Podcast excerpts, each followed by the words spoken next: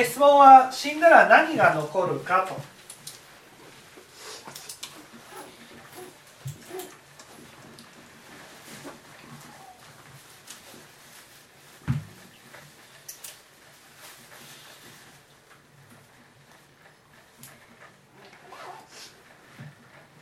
ですね、えー、死んだら何が残るか、まあ、結論から言いますと、ね、死んだら業が残ります。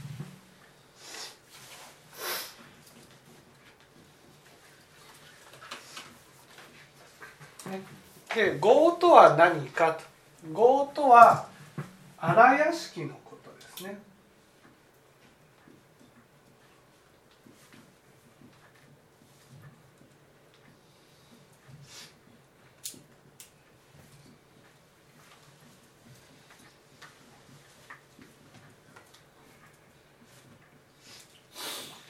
荒屋敷とは私が生きている時に思っていたこと、ね、思っていたことが収まっている蔵のことです。それが業が残るとまず何が見えるかというとこの荒屋敷に溜まっている業によって由意識が見える由意識が。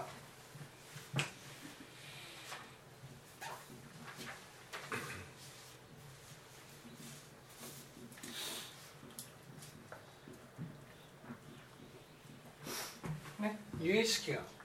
由意識っていうのは例えば攻めていたら責められる世界が見える。バカにしていたらバカにされるという世界が見える。ね、で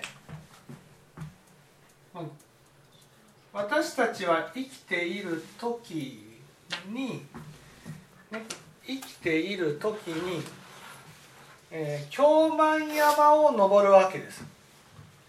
京満山を登る京満山を登ると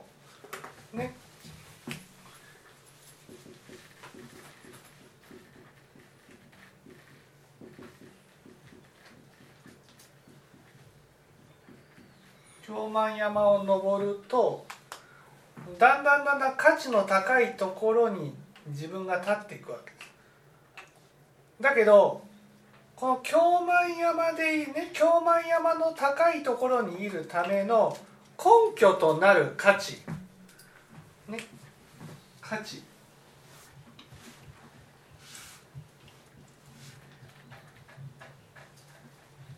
これを仏教ではね根拠のなる価値はほとんどが諸行のものなんです。諸行って分かります？現実世界にあるものってことです。お金とか。ね。そういう、う、現実世界にあるものを根拠として価値にしてるわけです。この諸行は死んでいく時には全部なくなるわけですよ。だからその諸行のものを価値として根拠としてね京満山を登っていた私は死んでいく時には価値がゼロになるんです。ところが一旦京満山を登った私は降りていくことができない。降りていくことができないからどうすると思います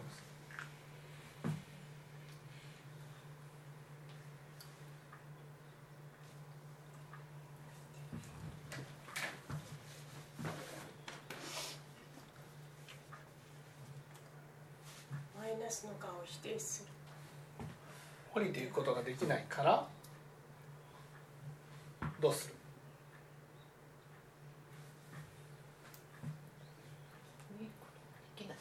そうそう。一回登った京満山をゼロに戻すっていうことは人生そのものの価値がなくなるってことじゃん。そうすると一生懸命生きてきた人ほどそんなゼロには戻れないわけです。ゼロに戻れないからでも価値はなくなるからね高いところに維持していくことはできない。維持することはできなくてもこの高いところに維持するためにどうするか。もっと低いものがいるじゃないか。いやそんなところではそんなことでいわゆるこの諸行の価値から別の価値に移る。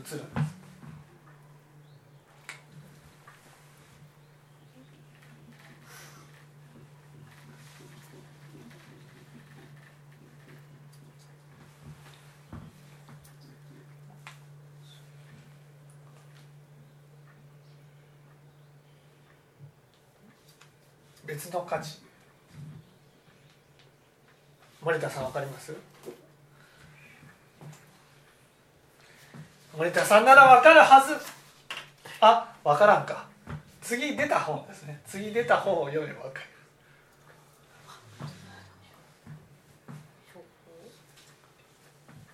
これはねこれは善という価値にすがる。んです自分が善人になるために手っ取り早い方法は？相手バカにしとくうん。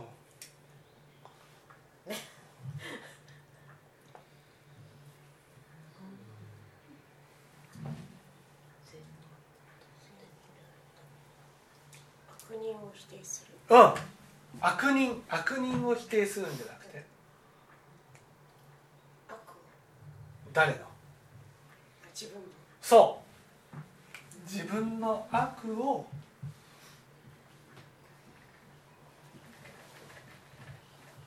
否定するんです。悪を否定するものは当然正義。正義善人ということで京満山の高いところを維持することができる。だから人は死ぬと自分の悪を徹底的に否定するようになるんです。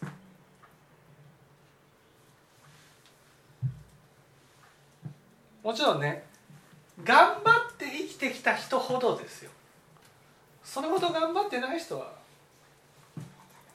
大丈夫。頑張って高いところまで登ってきた人ほど高いところを維持しようとして自分の悪つまり今まで自分が生きてきてこんな悪いところがあったあんな悪いところがあったっていうことを自ら否定する。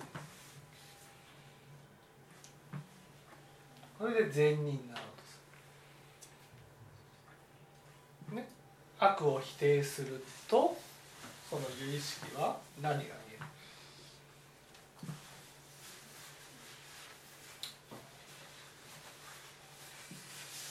見える何が見否定するとその自分はあの悪をしていない善善人なんだえるところに立って悪を否定するんですよね。自分の悪を否定する。自分の悪を否定すると有意識で否定されてるようにうん自分が否定されているように感じる、ね、だから京満山の高いところにいる人ほど自分は、ね、否定されているように感じる。ここでマイナスの「が」とは何？マイナスの「が」とは？陽子さん。否定されているように感じている。うん、否定されるよう否定されるのは私は否定されるような人間だから。これがマイナスのがです。だから由意識が見える。その由意識っていうのはね私たちはその京満山を登っているのでその自分が高いところに維持する高いところを維持するために否定する。悪を否定するという種をまくんです、ね、そのために有意識では否定されるという世界が出来上がるわけです。この否定されるつまり業は業でも氷満山を登って高いところを維持するために悪を否定するという業が残るってことなんです。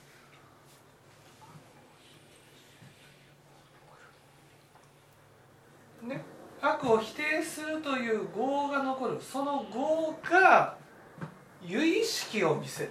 否定される。だからね？臨終など否定するからこそ否定される世界が出来上がるんです。それはあの生きている時もうん。否定するとそう否定すると否定されるように感じるけどはい感じるけど私たちは「が」があってプラスの「が」のところにいる間は否定しても、ね、いわゆる分別心分別心がいて、ね、分別心があって分別心っていうのは物事をね世界を善人と悪人に分けるわけです。で善人っていうところに立っている間は悪人をどれだけ責めても責めたことが返ってこないんです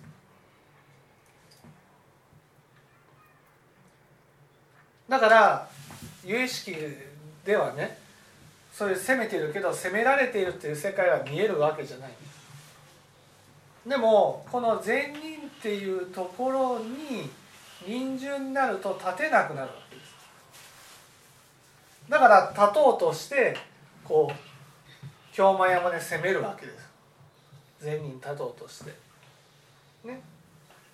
だから心の底では立ってるんだけどでも現実としては立ってないので悪人側になるわけ。だから自分が今まで攻めてきたものが跳ね返って見える。見える。つまり有意識は死んでも消えないわけです。しかも死ぬと有意識がよく見える。よく見えてそれがねマイナスの我として理解するんです。マイナスの我として。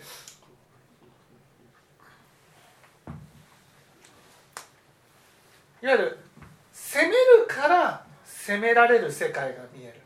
攻められる世界が見えるからだからそれを我として理解するんです。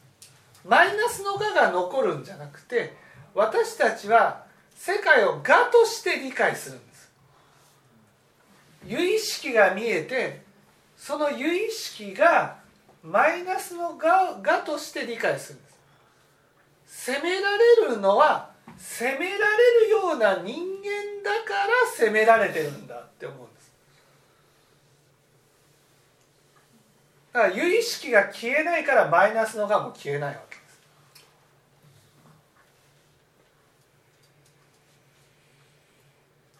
この時にもし知恵があったら責められるのは私が責めているからなんだなと。そして責めているのは価値の高いところに維持したいと思っているからなんだなと。だから自分の価値をもう下げていくしかないんだな。これが知恵がある人です。私たちは知恵がないのでいわゆる攻めている時に責められる世界が出来上がる。責められる世界は責められるような人間だから責められてるんだ。こうなるで多くの人はこのマイナスの我がなくなれば苦しみはなくなるんじゃないかと思う。わけそこでマイナスの我を壊すっていうことは有意識を見えなくさせるようにする。有意識を見えるっていうのは業を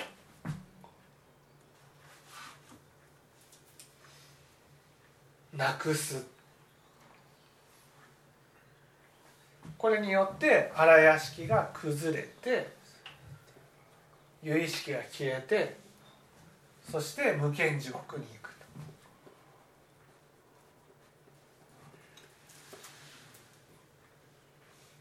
そうか有意識っていうのはこう死ん死んでもああるというのか。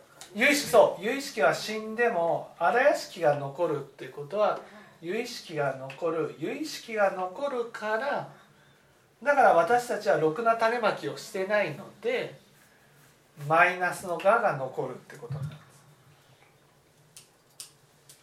だから死ぬと我は崩れる我っていうのはこの自分は善人であるっていう我は崩れるってことなんです。なぜかっていうとその善人であるための根拠がね死んでいく時になくなるからなんです。だから善人っていうところに立てなくなる。そこで悪人に変わる。そうすると私が悪に対してやっていたことが有意識になって見えるし。ね。そしてそれだけじゃなくて自分自身が京満山を維持するために悪を否定する。否定したものが有意識となって見える。それがマイナスの我を生み出して苦しむとい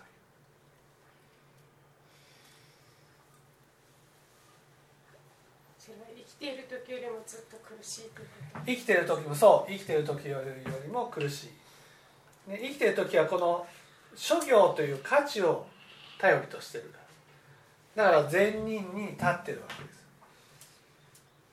だから私たちは善人の時には悪人に対してやったことはねやっぱり自分とは関係ないと思ってやってるんです。でもその関係ないと思ってやったことが今度自分に跳ね返ってくる、ね、例えば相手が悪人だと思ったらその相手が傷つこうが苦しもうが関係ないと思ってやってしまうんです。だけど自分がいざ臨終の時にこの我が崩れてね。悪人になった時にそんな自分だと思いたくない。そんな自分だと思いたくないからだから善人を維持するためにどうするか。もう悪を徹底的に否定するようにな。るその否定したものが有意識となって見える。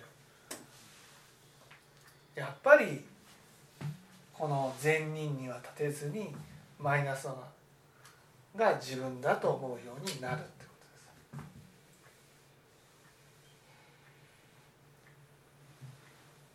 あのその何が善で何が悪っていうのは、はい。それぞれ自分の中で基準みたいなのがあるというか一人一人違うんですかね。何が善で何が悪かっていうことは一人一人自分がこれが善でこれが悪だっていうふうに思ってるものがそうですまああのこの間ね、えーその薬を使う人がね、えー地獄に落ちますか?」っていう質問をした時にねその仏教から言えばその薬を使うか使わないかっていうことは別に全膜は関係ないわけですよもちろん体調が悪くなったりとか健康を害するっていうことはあるけど全膜という意味では全膜っていうのはないわけですそれがいいとか悪いとかっていうことはない。でも私たちはそれを悪だとみなしてるわけです。その悪だとみなしているものを自分がやった時にはものすごく責めるんですね。自分の中で。だから何が善で何が悪かって一人一人違う。その一人一人違うけども間違いなく自分が悪だと決めたものを徹底的に否定するんです。仏教ではこの否定するっていうのが悪なんです。ね。何をっていうのは別に悪じゃないわけです。でも私たちはその何をと当たるものを悪だとみなして徹底的に否定する。その善悪の基準っていうのは一人一人違うわけです。何が善か何が悪か。でも間違いなく自分が悪だと思うものを徹底的に否定して攻撃すると。こういうことです。だから仏教が本当に分かればね人が「私こんなことするから悪人でしょあんなことするから悪人でしょ」っていうふうに言う言ったことに対してねいや別にそんなことしても悪人じゃないよってなるわけです。こんなことしてもいや悪人じゃないよ。あなたが悪だと思ってるだけであってそういうことするからといって悪人じゃないよと。その善悪っていうのは、ね、私たちが悪人を攻撃するために勝手に作り出したものなんです。わかりますかね？善人になるためには善をするよりも悪を責めた方が善人になりやすいわけです。簡単に。一生懸命善をして善人になることは難しいけど悪を責めることによって善人になることは簡単なんです。だから私たちは善人でいたいがために悪を徹底的に否定するんです。そこで自分の中で勝手に悪人を作り出して否定していくわけです。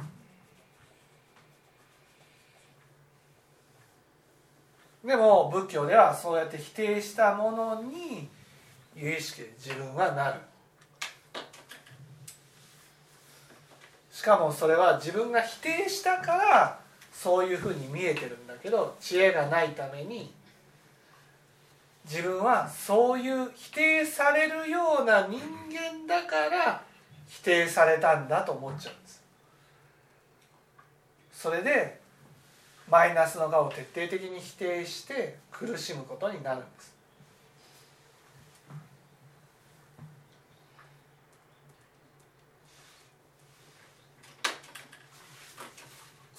その時にはい。マイナスの顔を否定しないで受け入れたらそこで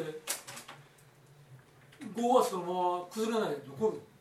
マイナスの我を受け入れることができた世界を気の人心っていうんです。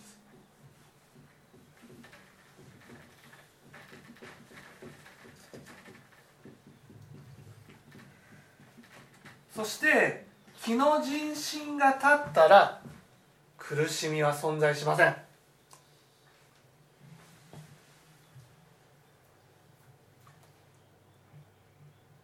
そう。だからこれが解決なんですよ。午前中の話だったらねえー、なんていうあのちゃんとできていないのではないかと。そのちゃんとできていないっていうことがマイナスの我なんですよね。でちゃんとできていなくても別にいいかって思えたら不安もなくなるし苦しみもなくなる。このマイナスの我っていうのは自分が勝手に否定してるんですよ。これ良くないことだと。でもそれを否定しなかったら別に苦しむ必要はないってことなんで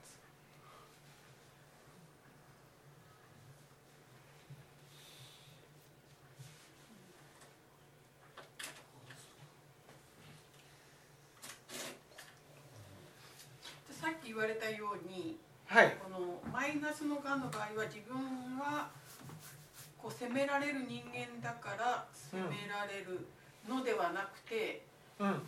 自分自身がこう責めているから責められるんだというふうに見ることが正しく見れる。それが正しい理解でそれができる世界を仏っていうんです。でそういうふうにはなかなかならないなぜかというと私たちは我の世界から抜け出してないから。だから自分に起きることは全てそういう人間だからそういう結果を受けたんだというふうにしか理解しないんです。だから自分が責めたことが責められる世界を生み出してるんだ。仏教で聞くとねあそうなんだと思うけど実際に責められた時に、はあ、自分が責めたからなんだとは絶対に思わないんです。絶対に責められるような人間だからっていうふうに思う。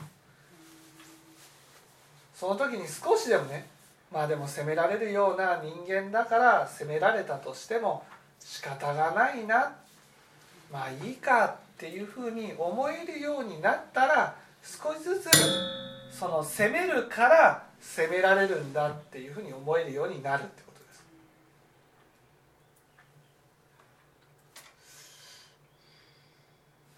親鸞上人が自分で悪人だって言ったのはマイナスのがそうそうですそうです。親鸞聖人がねあのとても地獄は一条住みかぞかしと言ったのはマイナスのがであってだから地獄に落ちるような存在ってことじゃないわけです自分のことを自分の悪の部分を見てああこんな私は地獄に落ちて当然のものだとマイナスのがとして判断しただけなんです。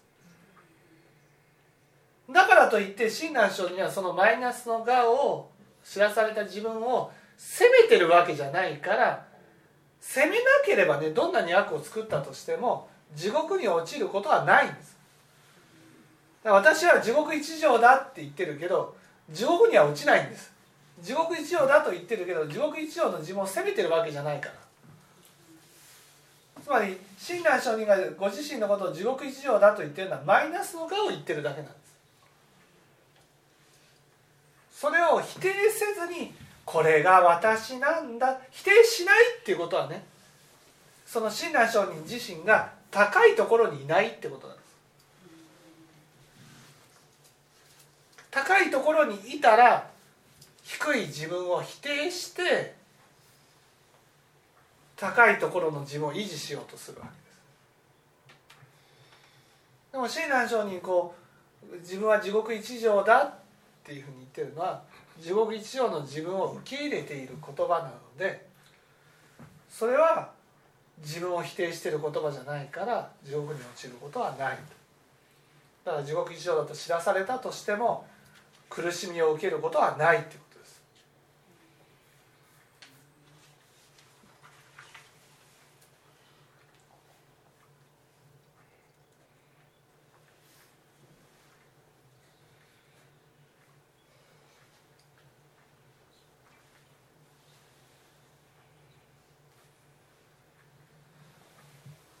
でも多くの人は高いところにいるわけです。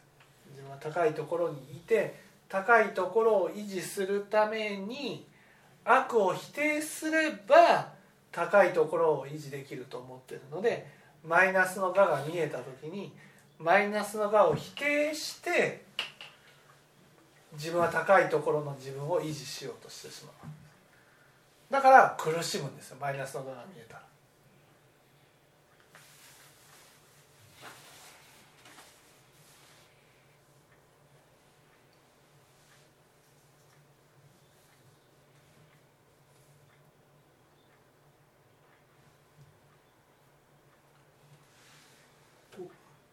死んだ後、はい。業業が残る人とこう先業が崩れてしまうっていう。はい。業がなくなってしまう人が荒屋敷がもうなくなってしまう人もいるっていういます荒屋敷がなくなってしまう人っていうのはこのプラスのがに対する意識がとても強くてこのマイナスのがを、ね、見えた時に否定するじゃないですか。否定する。否定した時にその苦しいですよね。そうすると苦しいから否定すると苦しいからそのこんなやつがなくなれば楽になれると思いません？このマイナスのががなくなってしまえば楽になる。だから本格的に壊そうとするんですマイナスのがを。マイナスのがを壊すっていうことは荒屋敷を壊すっていうことで荒屋敷を壊してしまうんです自分で。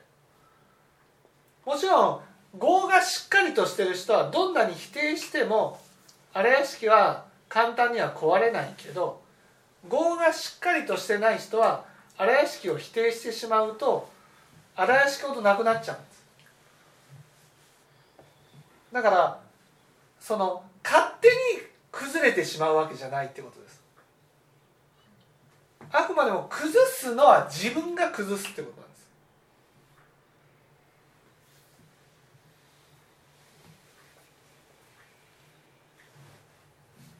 あのこうなんか川の泡みたいなものが業で。はい。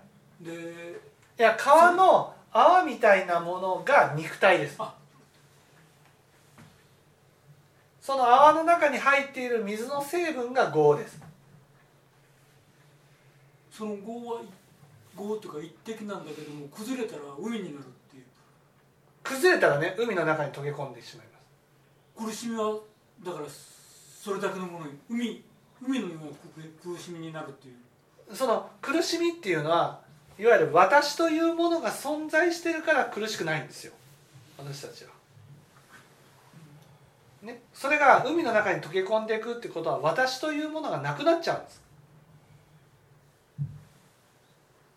なくなってしまうと私が存在してるけど私が存在してない世界に出るんです。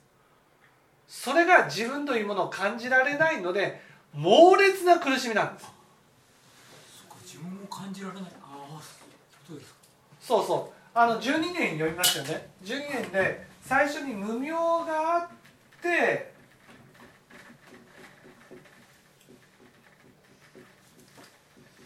行があって式が生まれるっていう話をしてますよね。はい。無明っていうのが自他の区別もなくないね。ぐちゃぐちゃな世界ってことなんです。無明界。そこから行自分を作り出そうという動きが起きて自分というものができる自分の魂ができる。これが荒屋敷なんです。だから荒屋敷っていうのは固定不変なものじゃなくて無明から生み出されたものなんです。それを自ら壊してしまうのがマイナスのことがなくなれば楽になる。よく自殺をする人がいますよね。死んだら楽になる。でも死んでもマイナスのがは消えないんですよ。有意識がなくならないから。そうするとこのマイナスのがをなくせば楽になるってことで徹底的に否定するんです。楽になりたい一心でそしたら荒屋敷が壊れてしまう。そうすると四季からまた無明に戻って無間地獄の苦しみを味わうことになるわけです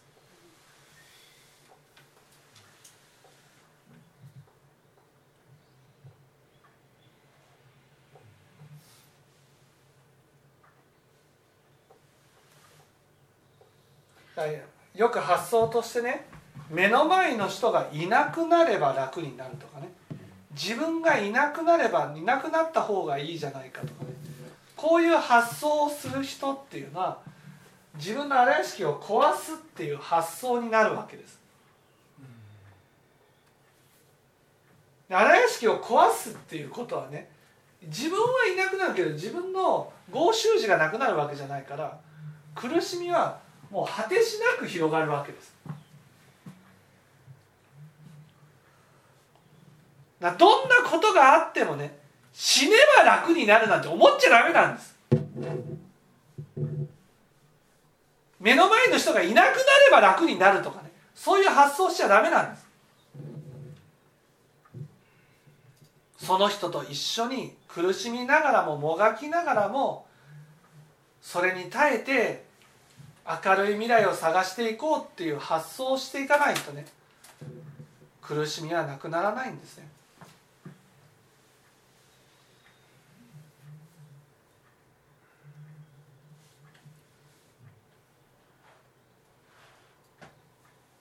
その無用界に入った合衆寺っていうのはどどもう救われないっていうか。無明界に入った合衆寺はまたその中の一部が虫に生まれたりとかだからよくあの人間が死んだら虫に生まれるってとかね。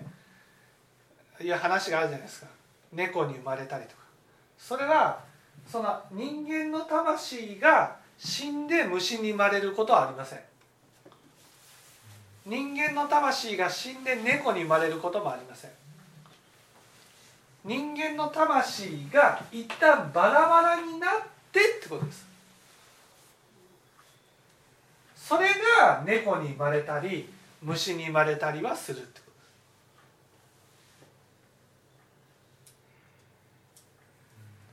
ですでも人間の魂が人間の魂が死んで人間の魂のままで次虫に生まれたり猫に生まれたりすることはない。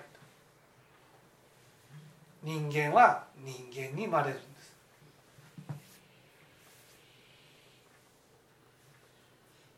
でも多くの人はその魂を維持することができずに自ら壊してしまうんです。よくあるじゃないですかこうなんか嫌なことがあったらもうすぐに、ね、関係を切っちゃうとか。ね。そのこの人の嫌なところが見えたらねもう関係を切るとか。夫婦でも嫌なところを見たらこう切るとか。義理の両親でもう会わなくなるとかね。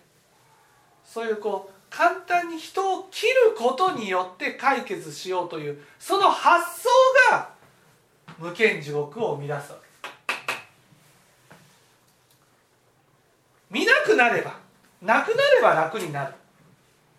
その発想は自分を殺せば自分をなくせば楽になるという発想になる。苦しい時に楽になろうとして荒屋敷自ら壊してしまうんです。それが壊そうとしてもなかなか壊せない人もいるし壊そうとすれば簡単に壊れちゃう人もいるってことなんです。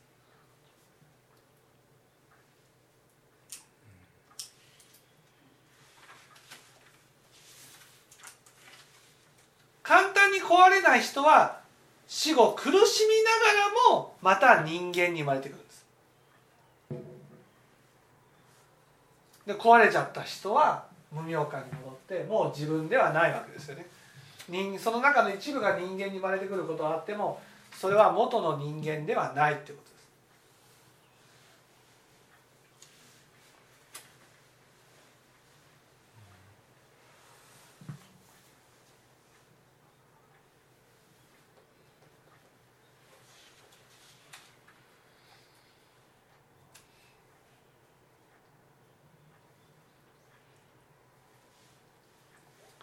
分かっていただけたでしょうか。